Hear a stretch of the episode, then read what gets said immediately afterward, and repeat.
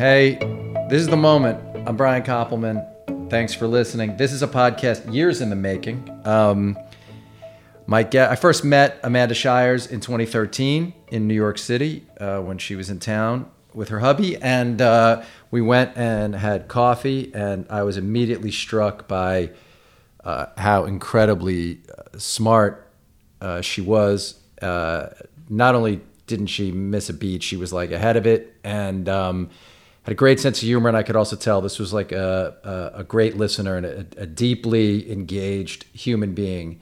And um, I've had the privilege of spending some time uh, with her over the years, uh, always in brief and intense bursts after shows. And um, uh, she's just a great artist and a songwriter, an amazing uh, violin player. Uh, she's in the 400 unit. She makes albums on her own, and she is founding member of the Highwomen, the incredible supergroup that took Nashville by storm. And she has just released uh, really an incredible single, one of the best songs of her career. The Problem came out this week. Uh, when you're listening to this, I guess it'll have come out um, a week or so ago. It's a really important and great song. And uh, Amanda Shires, thanks for being here. Thank you. And before anybody gets gets worried that I might be good at everything, I'm not. I suck at Twitter.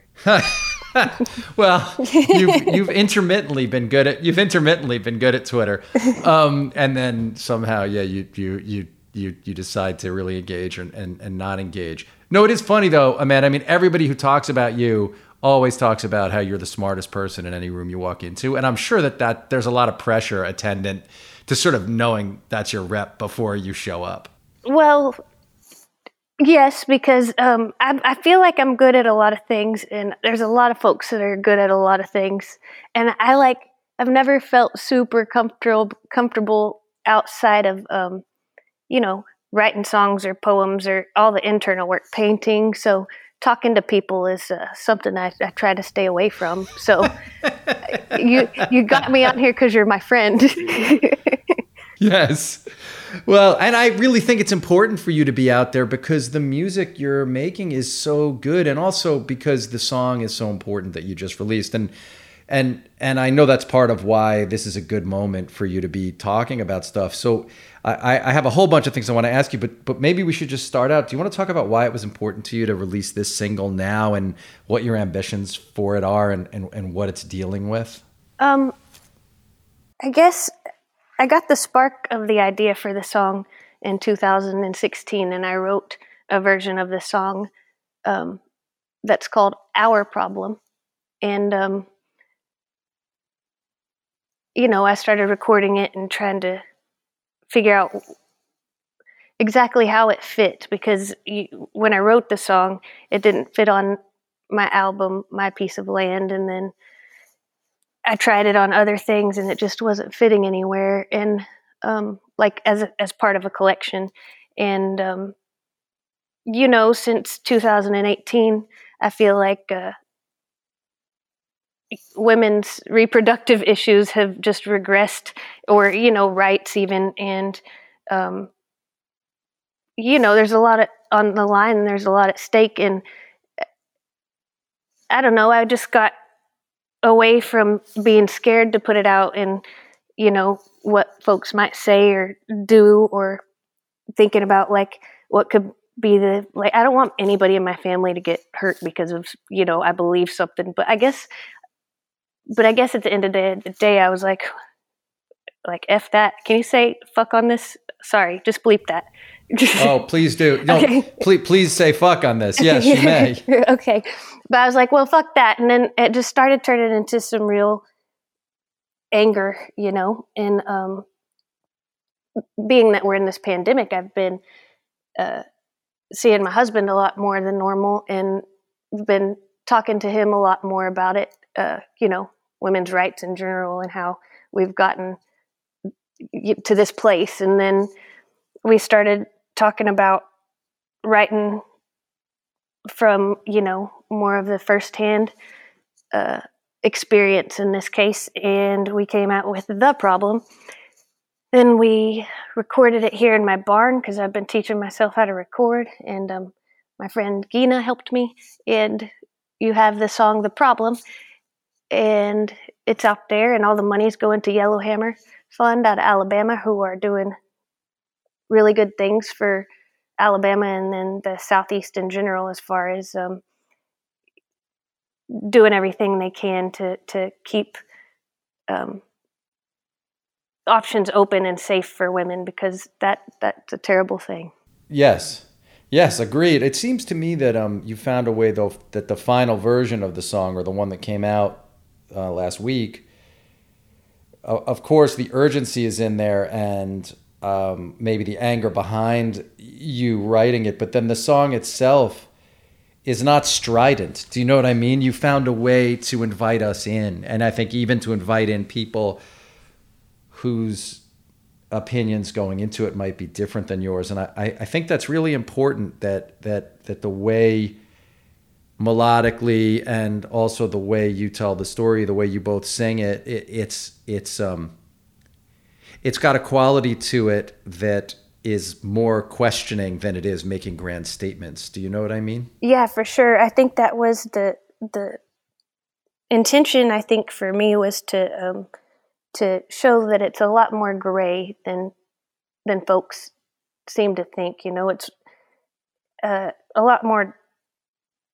You know, I live in the South. It's not. It's not a place where where people are either yes or no. They're either pro life or pro choice, and and I even have a problem with that word pro life because I'm pro life, but I'm pro choice they should change their name to anti-choice or like for force. Right, right. Well, they're good at brand. I mean, they're good at branding. Yeah. They're just good at branding, you know. Mm-hmm. So, uh, so, so, so the song is great, and people, you should go. If you don't know Amanda's work, it is a great place to start, actually, because um, she's uh, she's a great singer, songwriter, and and this is an, important stuff. Though the whole catalog is worth getting to. All right, here's p- past that song, Amanda. I my daughter Anna, who you know a little bit, um, she was like, "Dad, I'm going to tell you where you have to start this interview," and I, I have to say she was correct. Awesome. So she's like, "You got to ask her about." Yeah, she was like, "You got to ask about this uh, this lyric," and and so I am. Um, there's this lyric Jason wrote about you, and it says, uh, "Mama wants to change that Nashville sound, but they're never to let her." So then right after that, you put together a group of women and went to number one. And then they started nominating you for awards, and now, you know, you're playing alongside Luke Combs. So I have to ask, like, is it mission accomplished for you? Do you think, like, how do you feel about that? It feels like right after that. I mean, I know you were already, you know, right after that, you you just set about doing it, and then you kind of did it. Oh well, you know that line's kind of funny. Um, they, they, they'll never let me at the speed that I would like to see things change, but you know, everything takes baby steps. And um, sometimes Jason um, will sing that song and uh, change it to, who knows, maybe the letter. but um, well, in live concert settings when we used to do that, but um, but yeah, I mean, you know, you could just you I my I want I want it to be different and I want it to be better and I know a lot of folks do and I know that um, it's hard for a lot of old white dudes to get out of their set ways and you know try other things out. They're over there deciding what song's going to be number 1 while they play golf. right. Mm-hmm. No, yes. No, sure. And look, as an old white, you know, I'm a 54 year old white dude, so I understand how we can be set in our uh, set in our ways. But you but, know the ones um, I'm talking about. Of course I do. And, and, also, I know how you feel about golf. I can't believe you got the golf insult in within, I mean, that is amazing. You got the golf insult in within like seven minutes of the podcast. Um, I wasn't even going to ask you about golf. I like golf for other people. yes. But I guess the question, though, Amanda, is like, what's underneath that line is like, um, and the idea and the, the sort of fight fight's too strong a word, but the battle or whatever is is you know, can I make music that's personal, that satisfies me, that has this instrumentation that's got these traditional elements, but can I push it forward? And if I do that, am I um, am I sentencing myself to a life on the sidelines of this music instead of at the center of it? If I write about what I want to, if I make music, you know, and and and and and it seems to me that that you that in the last couple years i mean i thought it was amazing you know i think luke combs is really good like i tweeted about it before you were on this track with him mm-hmm. um, and and because uh, i think that guy means it what he's doing and, and mm-hmm. i think he's in the next generation of people but when i see you it, with the highwomen and then with luke combs it does feel like there's um an approach toward the main that the mainstream is almost welcoming you a little. And I'm wondering, do you feel more welcomed or does it still feel difficult with each step? Um, I feel more welcomed with the, this generation of, of, you know, Maren Morris and Luke Combs and them. They're, you know, they're more woke. and, um, right. It's, it's, it's, you know, it's it's it's different than like your Travis Tritts and your Ricky Skaggs and all that that they'd rather not give credit to anybody but themselves. But um, I oops, I said that. That's okay. It's true. Yeah. Uh, I, I I mean, um, I'm just gonna shit talk all of Nashville while I'm on here. no. no, you you you can. By the way, you could say what I mean. I'm I'm a, as you know, I'm a huge country music fan, but and, and I do understand. I you know I um. But there were good ones. I there understand. Were, I compare every band that I play with and every musical like interaction, like that I have with my first experience, and that was when I was playing with the Texas Playboys. You know, they brought drums of and course. country music and all that, and they, you know, Cindy Walker wrote songs for them. They had. Um, the McKinney sisters singing with them, and it was like like I really didn't feel the shutout until I moved here in 2004, and um, it took a while for me to identify that, and then to say, well. Who cares? That's not the music you want to do anyway. But then I had Mercy, and then my daughter, she's five, and she was showing signs yes. like maybe she'll be musical. And I was like, well, what's the worst that could happen? Music is an unstable life, yeah, but um, you know, rock rock and roll's cool. And then I was like, what's the worst that could happen? Oh, cool. She'd go into country music. That would be it, wouldn't it? She'd have to be all alone. Mm. Like if there was another like woman or if she needed some sense of camaraderie or something, it wouldn't really exist and it'd be lonely out there and probably not the most mentally enjoyable. But um so then I was like, I'm going to start this band, the Highwomen and so then I did that, and um, yeah, I, I think that there's been a lot of things that there are a lot of things that point you into the things that you find yourself doing in life. Well, when you had the number one, but you did, you guys went to number one, um, uh, the the women. We did, and then we did it again, like um, like later after it was um, out for a while. We somehow got back on there during the pandemic, but I, I have a hard time trying to figure out. Yeah. Did you did you think Amanda that like um, did it feel like a kind of an um, uh, acceptance? Because I, I, I was writing songs with someone from uh, from Nashville a while back, and and they said something about Americana, and, and, this this person was not a dick at all. Actually, wasn't being dickish. He's a great great guy in, in, in lots of ways, but a real Nashville songwriter. And he said something about you know sort of like, well, those Americana people, that's a different whole thing. And it's not really country music. And it's not really like, you know, they can write all sorts of lines that we can't get away with. And, and I couldn't put that, you know, I couldn't put that on a record or submit that to an artist.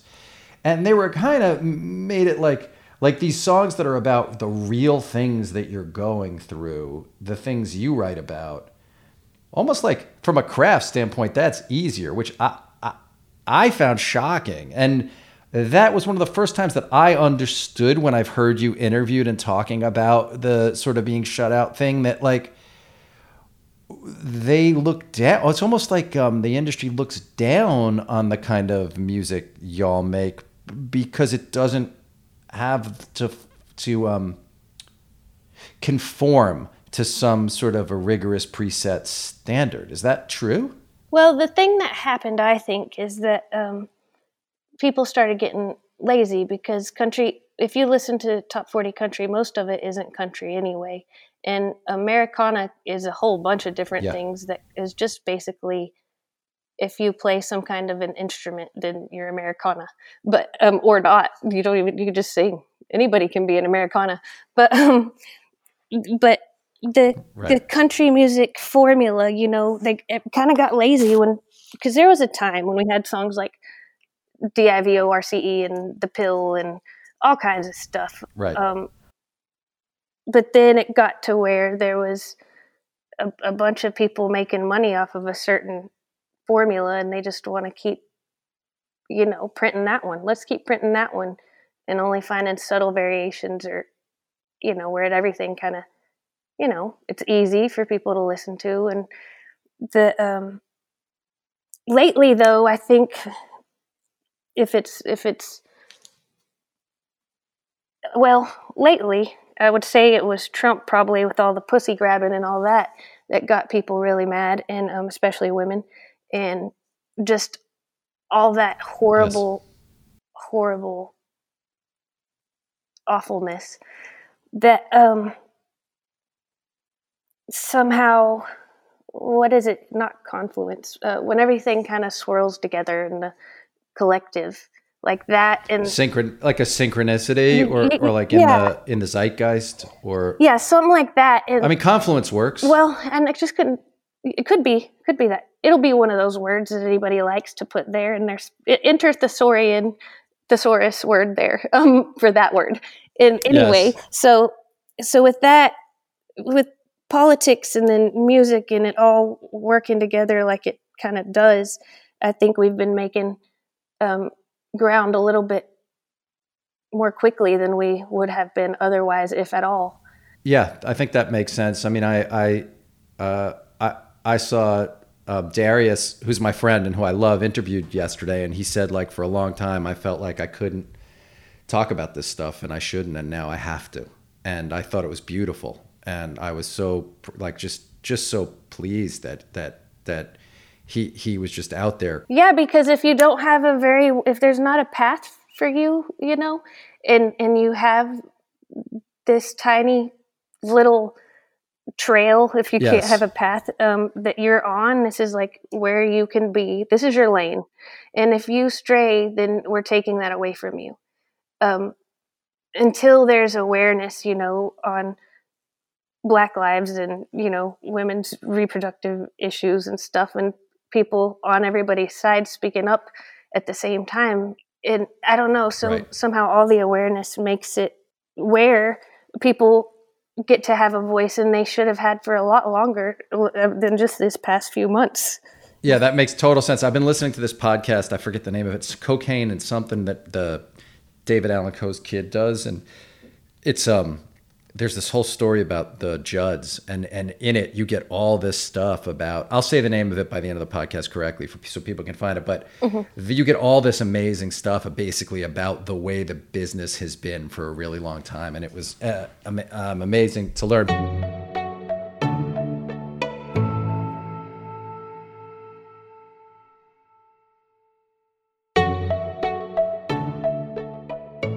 Let's talk about you and the path that got you here, Amanda. because um, you mentioned the, the Bob Wills thing, and if people don't know who that is, watch the Ken Burns uh, country music documentary. It's all in, in, there. But one of the most important figures in modern country music. And you were a kid. Like, can you talk about how did music enter your life? Like, what was your who, what were you like as a, as a kid, like at, at, at 12, 13? Because you were like 14, 15 when you were in that band. So, like, what were you like as a kid? What was your childhood like? I can't imagine it was that easy being as sort of smart and interested in things as as as you are was was fitting in hard or or was it easy for you were you able to sort of like um, cover in a way and fit in i um uh, my folks divorced when I was young, and then they each got married a few times more each, and that's mm. all fine and great. I don't know any different. But what I did learn in um, changing schools, like probably six or eight times,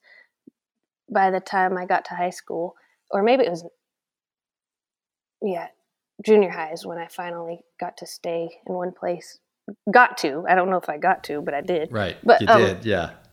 But so early on, I had to learn how to how to be adaptable. Like, because if you're moving schools and then one school's on multiplication and the other one's not, then kind of screwed. So I had to learn how to. Yeah. I had to learn how Yeah. to, um, I guess, grin and bear it, and then also at the same time, how to not, how to go into situations and not expect them to go your way at a young age. But um, so I think I found music young, like when I was ten in elementary school or junior high. 10 whatever grade that is Fifth, fifth or sixth grade. sixth grade Fifth Yeah, or sixth. Fifth yeah. or sixth. Um, yeah. and I was not a prodigy. I found this violin at a pawn shop because my dad was buying a new knife, a hunting knife that kind of Yeah. has like a compass, like Rambo. And Yes. I talked him out of sixty dollars to get this little violin, and he was like, "You know, we weren't a family of means by any means," and um, Right. he said, "As long as you swear to me that you'll learn to play it," and I was like, "I'm gonna do this. I'm gonna do this." Um, because sixty dollars is a lot of money. And anyway, so I got it back to his house, and um, then I broke all the strings off, and I couldn't play it. And then after the summer was over, I was at my mom's, and she enrolled me into the school orchestra. And then um, that teacher, uh, Catherine Borrego, referred me to um, a private teacher that worked with um, scholarships and stuff like that. You could get grants and stuff to kind of Right. get this extra additional. And um, he happened to be studying at the same time with the, one of the members of the Texas Playboys. And um, I started getting bored in my violin studying and switched to fiddle. Didn't switch, but he played me some Bob Wills and I learned a song. And it was like I found my expression because I didn't really have a, a way to verbalize my feelings or the vocabulary to do so at 10 but I found expression in music, and that's just kind of been my number one. And um, you can, I don't know, something about the music you can. It, it has more colors to paint with sometimes. And um, anyway, so that's how I fell into music. But did you? Uh, were you? So you were fiddling. Then you started fiddling, and then that that it allowed you to have the more improvisational thing where you could put your feelings into what you what you were playing. Were you just playing hours a day, Amanda? Because you got so good so quickly, and you say you weren't uh, sort of any kind of prodigy. So, w- how how much time were you spending with the instrument? I my mom made me parallel any fiddling with um, staying the course in school with the Right. violin and the school Yes. orchestras and stuff. Yeah, and um, on the weekend she would drive me um, to Turkey, Texas, which is where Bob Wills is from. It's a real place. Its uh, population is more turkeys than people, but um, nice. Yeah. I would go and hang out with this guy who's 80. And um, all the Playboys at this time were in their 70s or 80s that I worked with. So I, it was kind of like having seven granddads. But um, I would go and learn everything he had to teach me by ear because he couldn't read music. And um, which was fine. He, you don't have to, but he learned from the first recorded Texas fiddle player called Eck Robertson. And um, Wow. I don't know. I just learned every like all the old stuff, you know, What a tr- that, what a tradition to be a part of. the other stuff. Yeah. What a tradition to be like right from the ground in Texas. I mean, what a tradition to be in. Unbelievable, right? I mean, so cool. He used to keep this And- flask of whiskey inside of his shirt in his vest. And um, I had my first taste of whiskey when I was 13. It was awesome. Oh, that's Spit, great. I Yeah. spit it out. It was awesome. Sure. All over the Yeah. place. Oh, that's hilarious. Those guys must have been laughing their asses off, man. That's so funny. I mean, Yeah. today that would be a terrible that would be a terrible thing for someone to do today, but I could see why it was fun and funny for for you.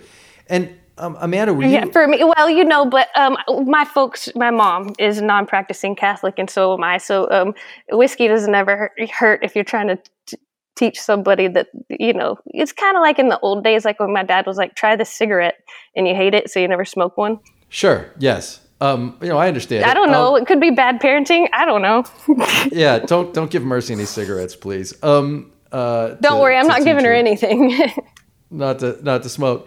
No, I love the way. I mean, I don't want to talk about that. Yeah, 'cause- I, but I love the way you guys are with with her, and she's what a personality she has. Unbelievable. Um, what uh, were you writing songs yet? Then, for, well, when they asked you to join the band and go on the road with them, you then learned all the old Bob Wills and the Playboys songs. So you then were learning this songbook of sort of like the original, a certain kind of original country music, huh? That's what you were playing, right?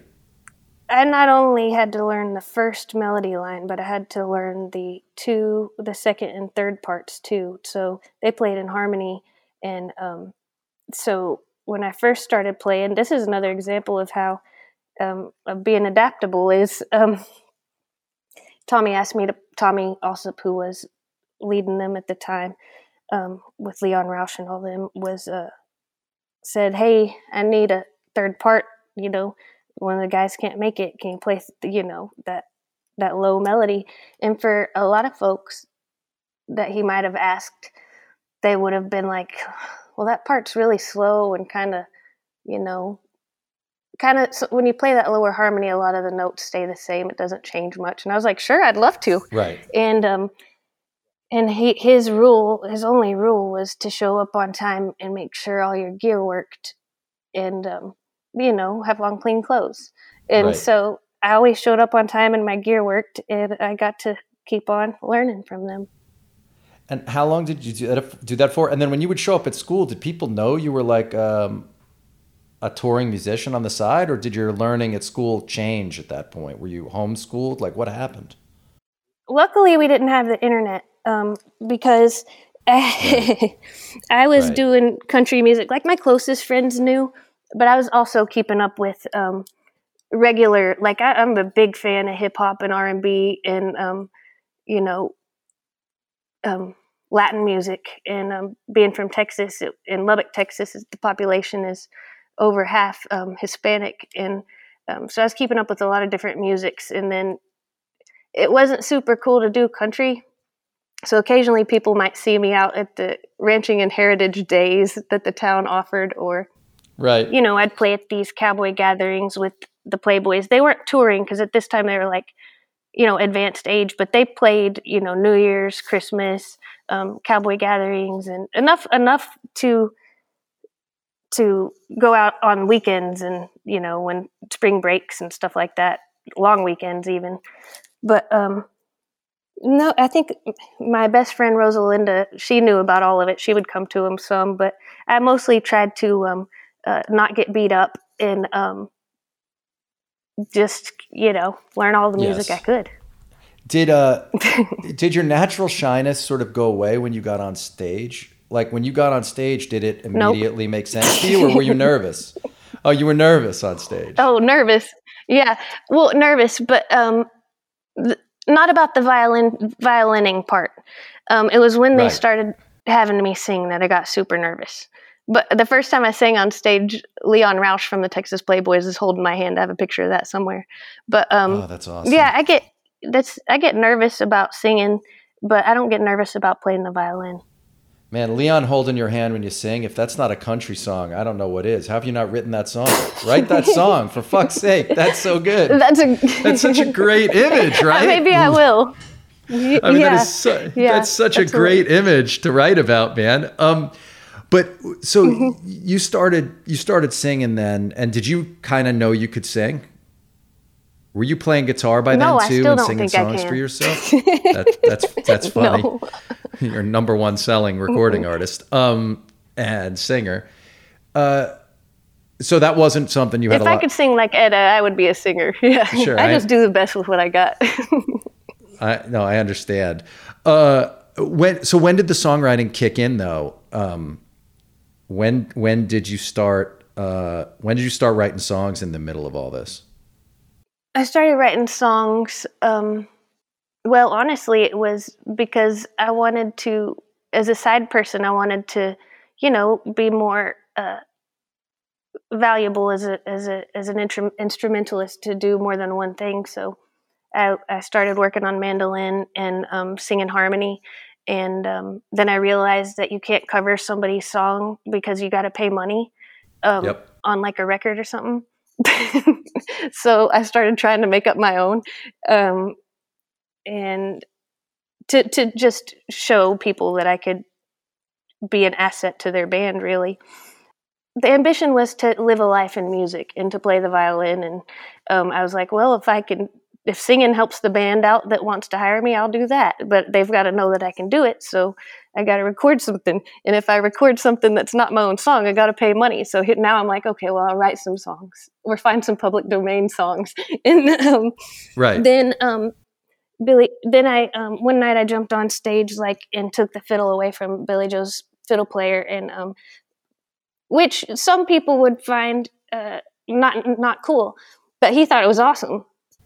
Wait, And, Billy um, Joe Shaver? Billy Joe Shaver? multi- Yeah. Wait, yeah. so you got to go slower and tell that story because I'm um I think I told Jason this. I'm I'm uh kind of obsessed with Billy Joe Shaver's story. Like it's something I've always wanted to make a, a movie or a play or a show. Like I find it the most fascinating story in the world what he did to get Waylon. You know, so I don't know. So, incredible. well, just what he did to get Waylon. You know, I don't I don't want to. I'm not going to take. I've been, I've thought about this for years. Like 15 years. Like I think it's the most amazing story. I can go. I'll go hard with you on Billy Joe Shaver. Um, this uh, I was playing at a festival that he was at, and um, you know, I know about country music.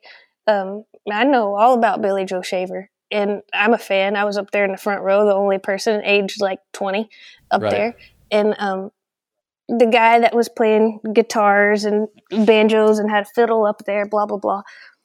I was like, I think in my mind, I was thinking, I think this would be a good time. I told myself, self, that fiddle probably needs you to play it.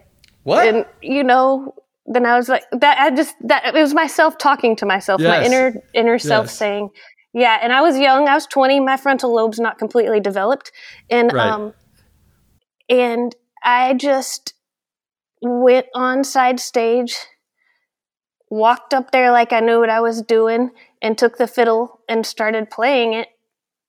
And um, at that time, I was like, well, "What's the worst that can happen? They're just going to take it away from me."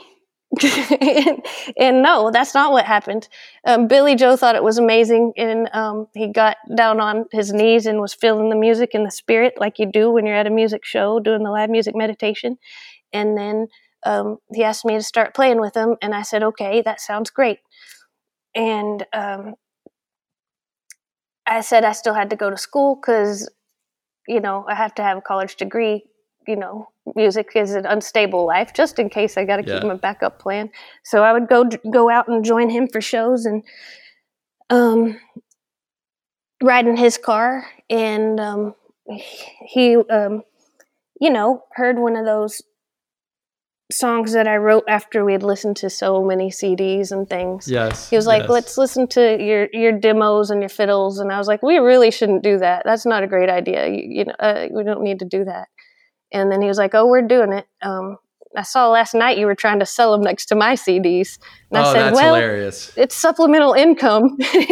Huh. and he's like, "Well, I gotta kind of got to know what you're doing, putting out there next to mine." And um, and then he told me like the next day we were riding somewhere.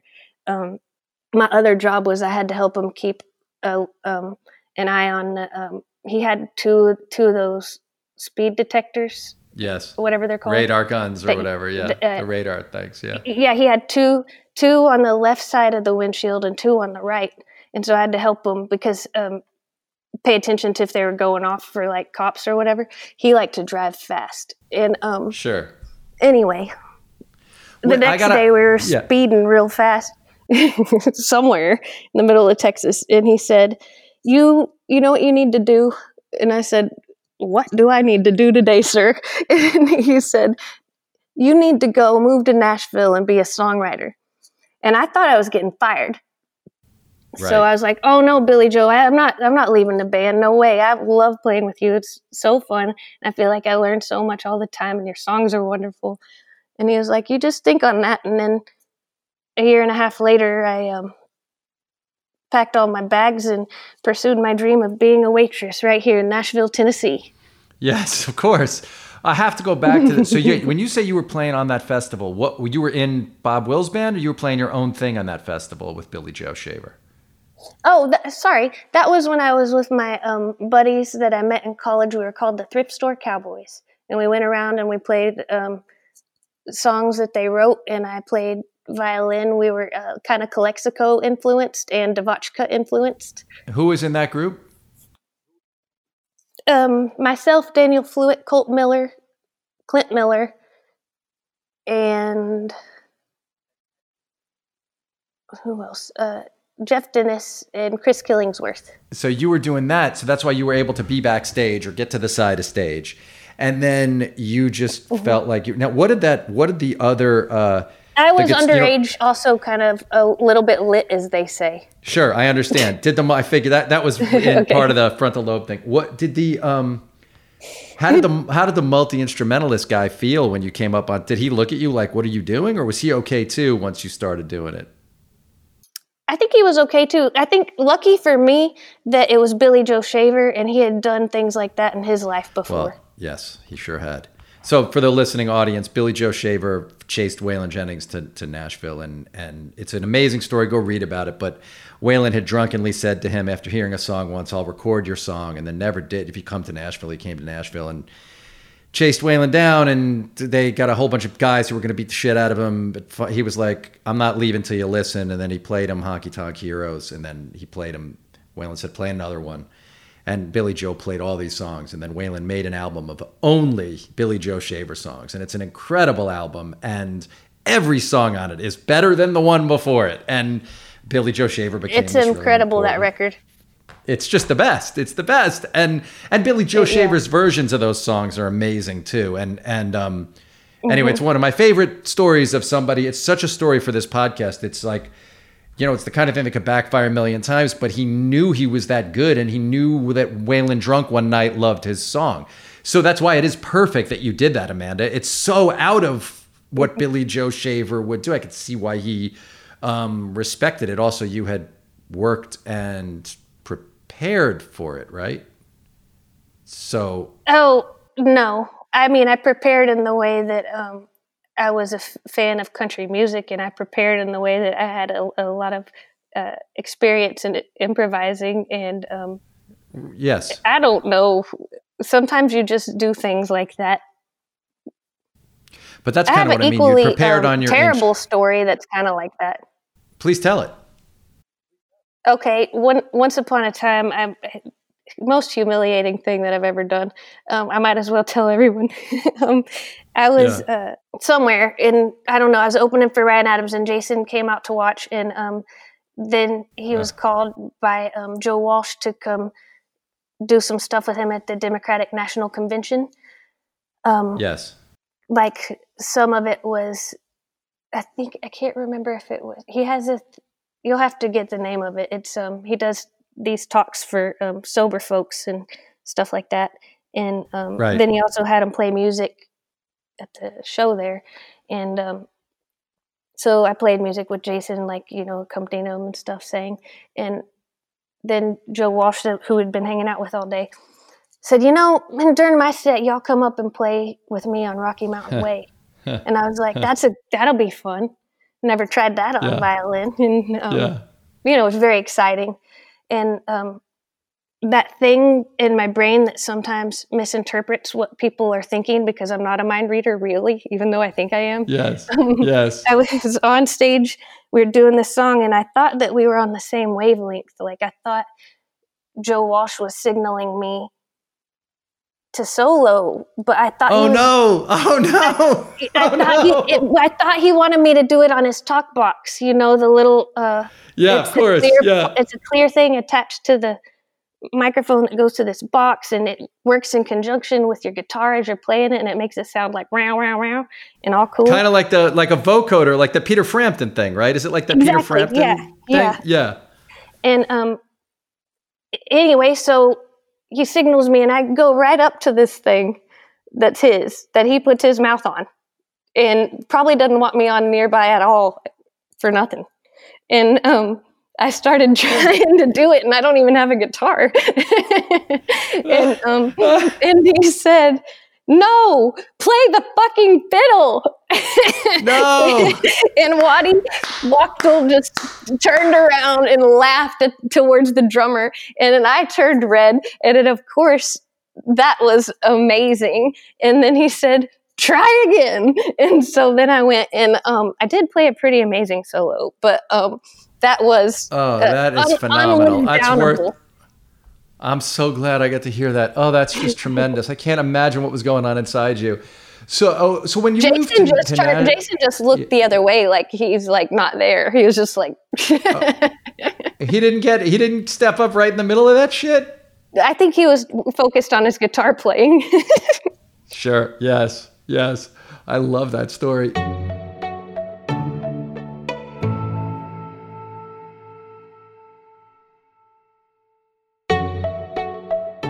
So when, when you moved to Nashville uh, to become a songwriter, how, how did that go at first? How did you go about trying to get into the world of songwriting? Were you doing the Nashville like music row songwriting routine? What were you doing? I was waiting tables so I could have somewhere to live, and then I was saving up my tips. Yeah. And because I didn't know there was a uh, like a songwriting scene, um, I just saved up my tips and then um, made West Cross Timbers with a guy named David Henry, and then I. Um, You know, started trying to book myself because I tried to get a booking agent, and they were like, all of them were like, "Let's see what you can do on your own," you know, and then come back to us. And Yes. that's really a good thing to do because then you get a real idea about what the job of booking is and how difficult it is and um, how logistics work and um, Sure. so i just kept doing that i would go on tours and then come uh, little tours and come back and wait more tables to supplement my touring and um, then uh, just kept on saving up tips and um, selling records out of my car and uh, yeah and did you think at I that did. time were you trying to were you get were you getting up at the Bluebird too? Did you do open mics there? Did you or or was that not your scene?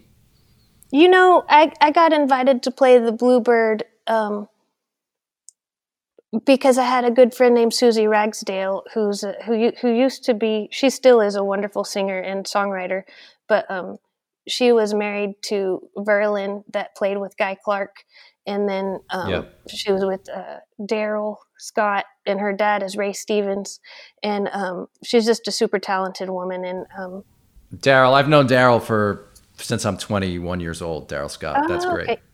Yeah, so maybe you met Suzi Ragsdale before. I don't know, but um, I might have. I'm not sure, but I've known Darrell forever. That's really funny. Yeah. but she um had a birthday show and she wanted me to come play a song at it, and so I did. And then I made friends with Erica there, and um, then they would book me there um, often, and um, yeah, that was So so you did that. You were part of that. You were part of that scene a little bit. And w- did it switch for you the the songwriting at a certain point? Because you know, the way you sort of explain it, Amanda, is like I was writing songs sort of for the utility of it, but at a certain point, just having knowing your music well, at a certain point, it had to become a genuine way of expressing the way you saw the world, right? Like at a certain point, I imagine it must have become meaningful to you, the songwriting. Oh, it was definitely from the get go. It was when I, you know, was going to do it. I wasn't going to. I don't think I was ever going to do it in a way that. Well, I, d- I did write some shitty songs, but um, Well, everyone writes shitty songs, but not on purpose. You didn't do it on purpose. yeah, but I was, you know, I think it was just taste driven. Like, what what do I like to listen to, and what moves me, and so, so I tried to keep those things in mind. And then when I went to graduate school, the the only purpose in that was to try and get better as a writer, and um, yeah, so I feel like now that I've done did did all that and you know got that other degree that now I'm kind of sometimes non-negotiable with people, so I make a terrible collaborator because I'm like, we cannot use that word. we can't use that phrase. Right. We can't use that word. Well, yeah, you have a Yeah. you have a master's in yeah, you have a master's in poetry and everything, and you're a poet and um, take that stuff incredibly. uh, I'm not a poet, but seriously. I, but I, I do poems. Um, but I'm, you know, poetics are in songwriting, but that's a that's a yes. that's a rigid, rigid and beautiful thing. I'm no Billy Collins. I'm no, I mean, I'm no Elizabeth Bishop, but we could all have lofty goals. Sure. No, that all makes sense. I understand why you want to make sure that that's clear that you don't hold yourself out that way. But I, I think you're a poet. Um, Were you content in how the career was going, where you would play with people and then make your own albums? Like be- before you and Jason, and even as you guys started playing together, was that a, a, a life you were you were happy with living a life as a working musician? Did you feel like you had greater ambition than that, or was that you'd achieve the thing that you'd set out to, to do? Um, I I think because I grew up with music and you know how how evolutions are um, or can yes. be. I really had I wouldn't have been able to verbalize my goals at a young age or be yeah. confident enough to address them even with my own self at, in those times. But um, it was when Billy Joe Shaver told me to, that I was a good songwriter that I believed it. And at first, when I thought he was firing me, I was like, "This is the most gentle firing I've ever experienced." And also the right. first one, hilarious. Yeah. and, um, but it wasn't that he was. He meant it, and he's like, "You've got something. You've got. You got to do that." And um, you know, I still see him and talk to him, but um, and he texts in all caps. It's funny, but um, of course he does. Yeah, that's, when you when you get over seventy five, I think that's what happens. Yeah, exactly. Uh, but no, it was. You know, he wants to he, see the texts. When he was telling me I was a good songwriter, I was like, okay, I'm going to work hard to be good at it. You know, and um, and did you continue playing as a side person after that before 400 unit, or had you stopped completely and you were only making your own records then? Um, when I left Texas, when I decided to move, I had to make new rules for myself, yes. um, where I didn't play with everybody. Uh, um, I only right. let myself play with people that I thought were um, that I could learn from, or were at the time better than me. Um, you know, so that way I, I wasn't just getting money. I was not just you know getting paid for a yes. job. I was also having like being able to learn. I didn't ever tell those people that because that it wouldn't come off tactfully if I said it. Yeah, I'll do that. I think you're all right. Yeah, I think I can learn from you. But wait, yeah, so when you, then I'm going to quit but when, when you can't teach me anything else. Right. As soon as I got enough, when I got enough from you, I'm done. Goodbye. Yeah. But, but what when when you um when you say you made a new rule for yourself, I'm I'm always fascinated by this because I do this. I journal every day and I meditate. Like how how did you check in with yourself when you say you made a new rule? Was that like very conscious on your part? Like, did you write that down for yourself, or just as you were driving to Nashville, you were like, if I'm doing this, a whole bunch of stuff has to change? If I'm doing this, because um, I was leaving Texas and I was an in demand side player, I would say. Like I, I was making my whole living playing in other people's bands, and yeah. And when I moved, you know, part of the reason I moved too was because I would call and try to get gigs in Texas, and they're like, "But you're the fiddle player," and I was like, "Yeah, I know, right. but I also write songs now." And it was it was a hard sell to people, and um, so I just did what Billy Joe Shaver said to do, and I moved. And then when I did, I was like, I don't want to fall into the same thing where I'm a side player, yeah. and then I'm sitting here thinking, what went wrong here? So when I took jobs waiting tables, I was doing that knowing the reason I was waiting tables is because I didn't want to only be a side person anymore. Yeah, that's super powerful. I hope people hear that. That is super powerful. Like you set a standard for yourself and you were like my standards are I'm going to do whatever I can to make this thing a reality and I'm and that means this sort of fun easy money of being a side person I'm not going to take advantage of because I have a bigger goal. That's beautiful, Amanda. That's really great. It wasn't um, always easy. Like when I did that movie Country Strong with um, that I call yeah. Country Tron because um, it has that guy that's yeah. in Tron. Um, Gwyneth Paltrow wanted me to teach her daughter violin or fiddle, and that was a hard offer to pass up. But I was like, I'm not a fiddle teacher. I am going right. to be a songwriter, you know. And um, so there was there. That's not to say that there weren't some beautiful opportunities that I didn't pass up, but I think that I did them to to serve the what would make me feel you know more satisfied as a human being walking around in the world. Sure. Even if sure, it was unattainable. Makes... yeah. Yeah, right. No, because you wanted to feel a sense that you were like trying to fulfill your mm-hmm. potential, right? Or the thing you wanted right. to do. So that I mean, I get that. That makes total sense. Um all right, I have to ask about a few things before before we're we're done here. Um when Southeastern blew up, you became sort of a folk hero, you know, and uh, because you know the whole story of how you kind of saved Jason's life and how he changed himself for you and and whatever the reality of all that was the songs talked about it the interviews talked about it the the the the big moment of cover me up and all the shows like it was all um, so much about the two of you and about what you meant and and those moments were so beautiful you know i was at all those shows in this area and and um, I would sometimes watch you during Cover Me Up and wonder like what was going through your head as you saw the whole audience taking this spectacle in. And did it ever feel like pressure for you? Did it how did that how did you sort of make sense of all of that as it was happening? Did you know when the album was coming out that that would happen? Like how does one prepare oneself for that? um, I didn't know all that would happen. Um, I didn't. I did. I remember when we were he was writing that record and I was writing um, Down Fell the Doves. Um, that's my yes. record. Uh, we were yes. We would spend uh, too much time watching Netflix or you know going to the mall or whatever. Um, but or you know doing everything but writing songs. So we would every other day we'd go and write a song and when we were done then we'd let ourselves hang out with each other again. Nice. But um, I, you know, when he played me that song, I did cry.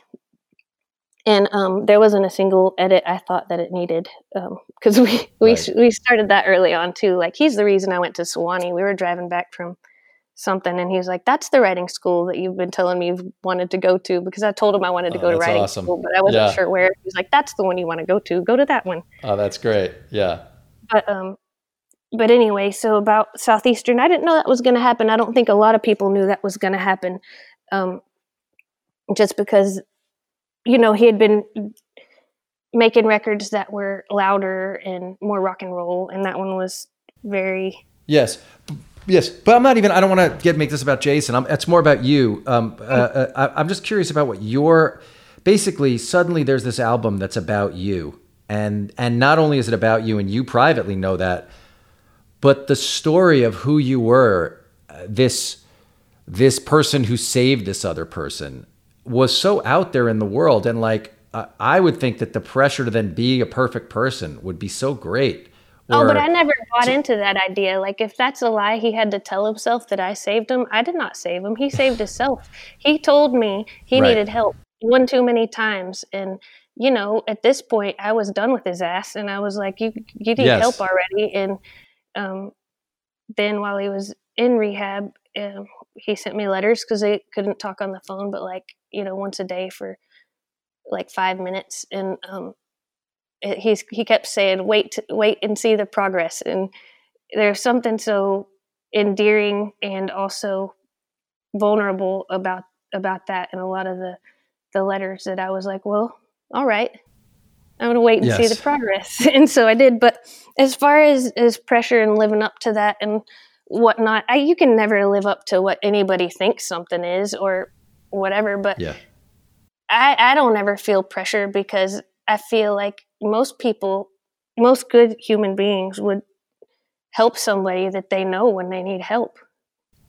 Right. Yes. And as far as like saving somebody, I mean, you know, I wasn't there giving them mouth to mouth or nothing.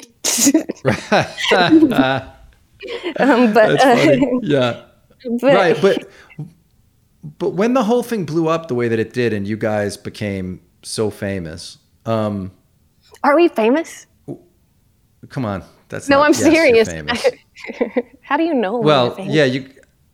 Well, you guys know because right when you uh, even Jason said the last time he and I talked, I think on the podcast. Um, you know, he said uh, he said one of the things that made him so happy about the Highwomen is that sometimes now people are asking for your autograph instead of his, and and for years he didn't like when people would ask for his, and, and you'd be standing there, and and you know oh. when he when when he became so famous or or successful, did did that add any pressure for you in terms of your thing? Because then, you know, oh, I can oh, imagine you're there. You know, you're, yeah. yeah, I mean, for him, he's very competitive, and um, even with me, he, he he is. But I'm not that way. I'm not as competitive as he is, and I also realized a lot earlier on than knowing him that it was a lot different for for women in the business.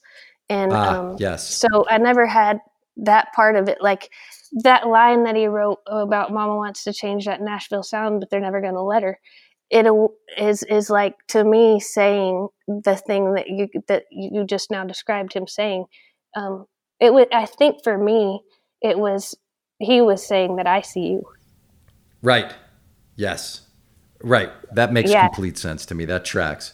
And uh, so, talk about as before we we we end here. Just talk about the. I I understand the Highwomen. You know, you're looking at your daughter in a way, and you're thinking about this world, and you're deciding you want to do this. But I mean, to have the idea to form like a super group, and then to actually make it go to number one is just unbelievable. So, how? What did you do when you had the idea? Like, you had the idea did you know which women you wanted to include in it and and how did you go about putting the band together Um, well, I had the idea, and then I was very careful with the idea. I just sat with it and thought about it for a long time, uh, probably a good, you know, ten or twelve months, just with myself and the idea.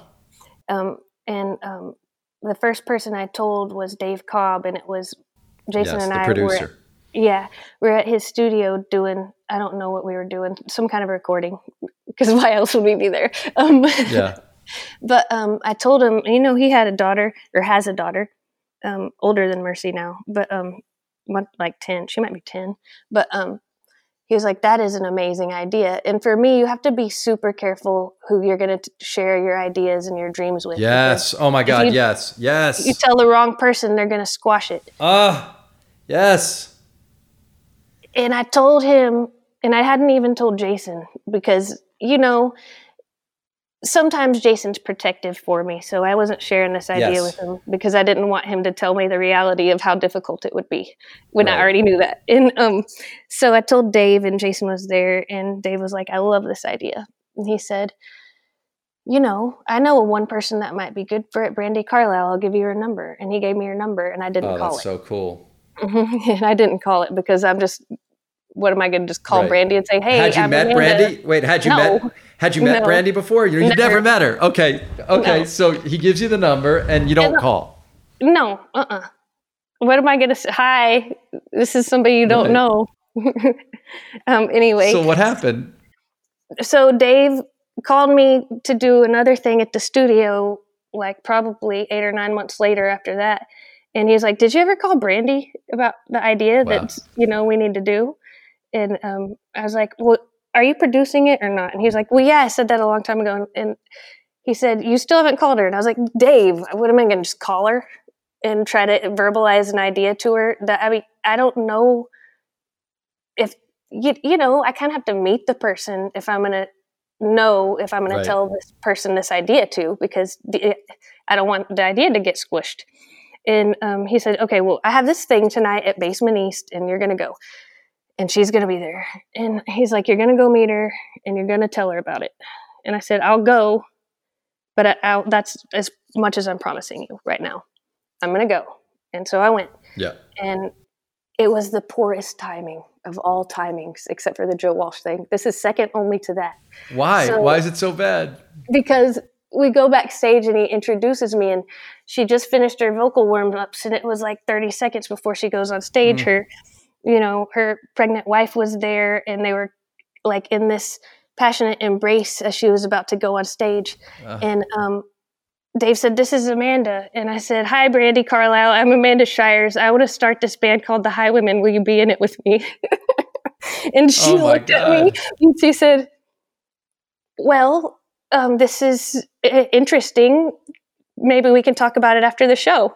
And I said, Okay. And then I went home. well, oh my god, it must have felt awful. So you drive home feeling very small, and then what happens? well, it was my own fault. Like, I should have gauged the situation. This is why I don't go out much. Um, right, hilarious. it, it's that you know i don't know but it was the right thing to do at the time she um, got my number from dave cobb and she called me the next day and um, we talked about it for a long time and um, and turns out she um, knew exactly what i was wanting to do and believed in it then we started calling everybody we know because for me the Highwomen was never about just four women or four white women Right.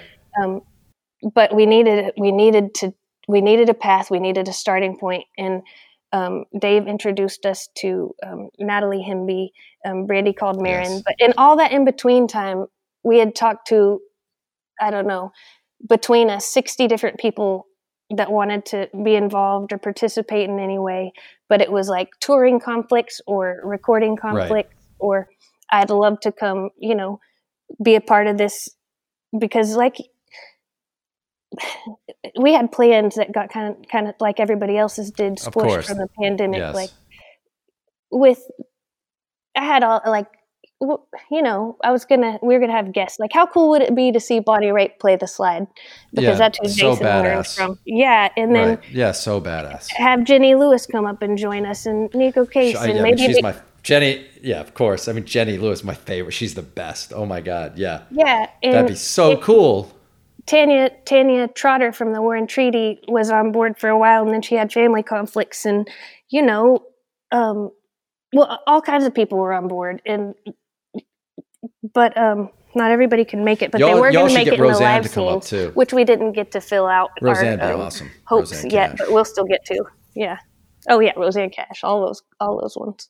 And then I was like, well, one day when we do like something, we're gonna get Beyonce to sing the Starman vo- verse of Jimmy Webb. Did, did, did, did you know the, the what the songs were going to be like? Like, did you have a vision Yes. of? Mhm. And did you talk about that too with Brandi that first day? I talked about that with Brandi day one, and to every other every other person that came into the studio from day one. I was like, "There's no sassy songs on this record." Right. like not like in the way of like like I like sassy songs, but for I wanted everything to go back to what I call the the if you can imagine a tree, um, the the the foundation being the Highwomen and the Highwomen song that we rewrote. Um, that was our going back to point. Everything had to reflect back to that somehow. You know, we'll talk about um, domesticity and you know things that are that we don't really get to hear or not really allowed to well not really things that people women are touted for singing about. You know we can sing gospel songs we could sing love songs unrequited love songs. That's your lane. Um, but but there's we have more to talk about and more to say.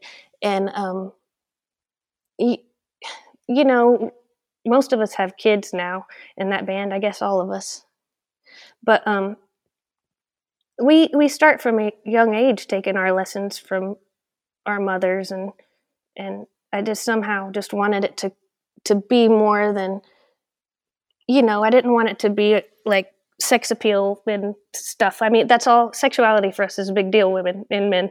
But i wanted it to stay true to the fact that that um you know we want to talk about some some some stuff we want you to see things from a different side you know Um, well, I got to say, Amanda, that's a beautiful place to end, and it's a great bookend with the problem, the new song that's out now, because you're obviously on this incredible path um, in terms of being able to communicate what you're thinking about and what's important. And I saw the impact of the Highwomen album on my own family, and I mean, all of us listened to it so much, and I saw what it meant to Anna, and um, uh, you know, as a 20 year old or 19 year old, maybe when it came out, I saw what that album meant to her in a different way than, you know, Pistol Annies might have meant when she was 15 or 13 with this, which those sassy songs had a real place in the world. You know what I mean? Right, but this right.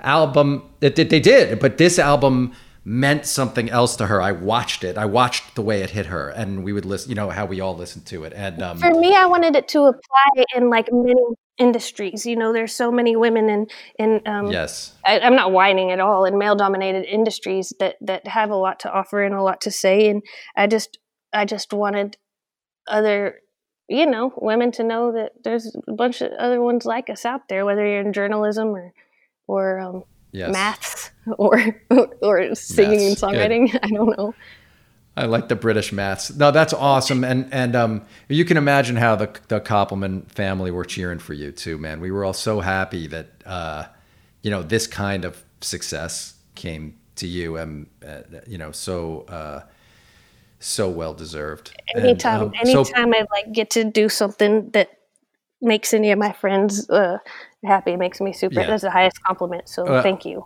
No, it's true. We were all so happy. Um, people go out there and support um, Amanda's music, and when there's live music again, go see Amanda with the 400 unit and, and the Highwomen. And hopefully, you'll tour, and um, we can all be a part of uh, seeing all that stuff. Um, all right, Amanda, I've taken you away from everybody long enough. Thanks for doing this. Thanks for having me. Of course, you can uh, find me at Brian Koppelman on Twitter. You can find Amanda on Twitter. She sometimes changes her name around, but you can find her if you look hard enough. And uh, uh, we'll see you uh, next time, everybody.